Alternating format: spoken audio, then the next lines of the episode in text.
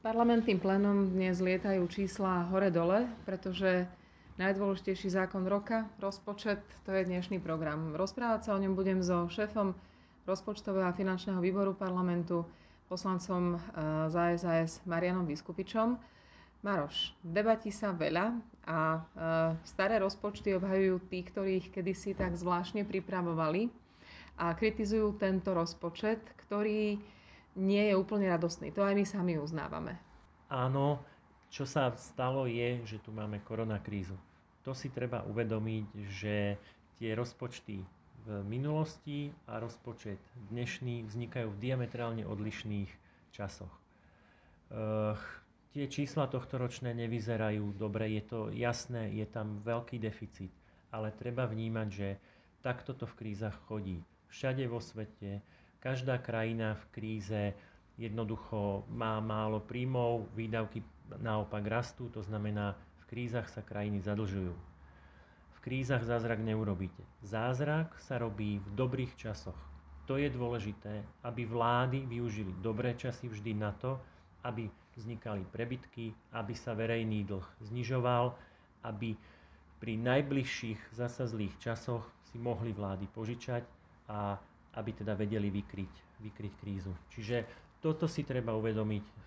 Toto je ten základný rozdiel, že Slovensko nevyužilo dobré časy po poslednej kríze, nevyužili, ne, Slovensko nevyužilo roky od, ja neviem, 2013 po 2019 na výrazné, na razantné zníženie e, verejného dlhu, tak, aby sme boli lepšie pripravení na najbližšiu krízu. My sme toto ešte ako opozícia každý ten rozpočet v tomto kritizovali, že je málo ambiciózny, že vlády nedodržiavajú svoje, svoje predsavzatia a teda z nás to v zlých časoch dobehne. Bohužiaľ, tie zlé časy prišli aj skôr, ako sme čakali. Máme tu krízu, ktorá nie len, že je ekonomická, ale má silný zdravotný aspekt a toto spolu má samozrejme výrazný vplyv na na príjmy štátneho rozpočtu a tým pádom má výrazný vplyv na veľký deficit. Sociálne demokrati hovoria, že oni tie dobré časy využili na to, aby peniaze, ktoré boli, keď sa darilo, rozdali medzi ľudí. Že im dávali rôzne výhody, rôzne benefity v úvodzovkách, aby aj tí ľudia z toho, že sa krajine darí, niečo mali. A u nás teraz hovoria ako o tých odľudoch, ktorí to ani tým ľuďom neželajú a ani nie sú schopní teraz tej krajine pomôcť. No, v prvom rade dobré časy by mali fungovať tak, že ľudia si dokážu pomôcť sami. Úloha štátu je v dobrých časoch vytvárať podmienky, aby ľuďom nebolo treba pomáhať v dobrých časoch. V dobrých časoch ľudia môžu pracovať, je fajn, keď je dobré podnikateľské prostredie, aby aj ľudia v dobrých časoch teda vedeli fungovať sami. Práve že v zlých časoch je tu štát, aby v zlých časoch pomohol svojim občanom. To sa vlastne deje teraz a to je moja odpoveď. Ešte sa opýtam na jednu vec, ktorú nám takisto bývalí členovia vlády vyčítajú, že tento rozpočet vznikol od zeleného stola a bez porady s tripartitou.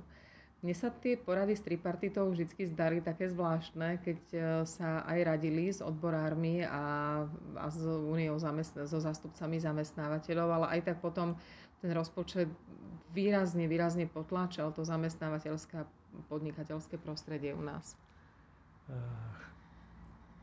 Čo sa týka minulosti, no áno, tripartita bola takou trošku hlásnou trúbou vlády, vláda teda vlády strany Smer sa obracali na tripartitu a áno, vytvárali podmienky pre zamestnancov, ale to malo zase devastačný vplyv pre zamestnávateľov.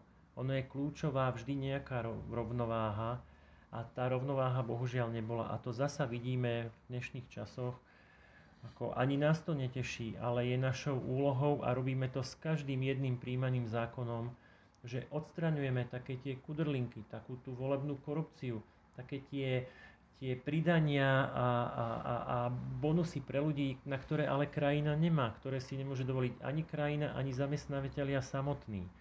Takže uh, je úplne prirodzené, že tripartita momentálne nefunguje. V podstate to boli práve odborári, ktorí sa dvihli od stola a povedali, že oni s vládou rokovať nechcú. Takže No sú také časy, že teraz musíme to prostredie vyčistiť. Áno, je nám všetkým ťažšie, ale je to jediná cesta, ako zabezpečiť, aby bolo Slovensko znovu konkurencieschopné. My sa musíme zakrývať len takou perinou, na akú máme a bohužiaľ musíme to robiť teraz. Hlavne ale tento rozpočet, o ktorom hovoríte, je pravdivý. A nie tak, ako sme boli po minulé roky zvyknutí, že náklady tam zarátané neboli a príjmy boli silne nadhodnotené, takže všetko, aj keď nebolo úplne optimálne, vyzeralo výrazne lepšie, než to potom nakoniec dopadlo. Takže rozpočet na 2021 bude pravdivý, taký, aký naozaj tá krajina dodrží. Presne tak. To je hlavnou zmenou, že rozpočet ukazuje realitu. Je pravdivý, ako si povedala, je transparentný, a áno, ukazuje tú realitu v plnej nahote. Ale to je, to je cesta dopredu, že musíme, musíme priznať, kde sme so všetkými problémami, so všetkým veľkým deficitom, ale to je prvý krok, aby krajina fungovala. To je to, čo robí naša vláda s každým svojim rozhodnutím. Sme transparentní, bojujeme proti korupcii a Snažíme sa túto krajinu dostať do stavu, aby sa znovu oplatilo byť slušným človekom a aby, aby slušný človek vedel byť úspešný. Ja poviem jeden paradox, ktorý presne hovorí o tom, že kroky tejto vlády sú za A úspešné a za B nám dávajú určitý optimizmus aj do, do budúcnosti, aj smerom teda k rozpočtu 2021. A to je to, že napriek tomu, že ekonomika tohto roku klesne o pravdepodobne 6-6,5%, tak už dnes sa dá povedať, že výber DPH je vyšší ako v Lani, kde ekonomika rástla a teda vlastne do e, štátneho rozpočtu príde viac peňazí z výberu z HDP. A to napriek, a napriek tomu, že je fakt, že ťažký rok? Napriek tomu, že je ťažký rok a to v podstate hovorí jediné. E, prestalo sa kradnúť to, čo táto krajina a jej bývalá vláda zabezpečovala beztrestnosť, pamätáme si, ako vyzerala finančná správa. To rezultovalo v to, že nám jednoducho tej potenci- z potenciálneho výberu DPH veľa odchádzalo v karuselových podvodoch a jednoducho bolo, ja si to dovolím povedať, ukradnutých. Táto vláda zabezpečila, že tá spravodlivosť a, a už nie je žiadne krytie pre, pre takýchto zlodejov, a to už dnes vidíme v reálnych číslach rastu výberu DPH. Toto je veľmi pozitívna správa pre celú našu krajinu a pre všetkých občanov. Tak ďakujem, že si takto pozitívne skončil. Ďakujem veľmi pekne. Ďakujem pekne.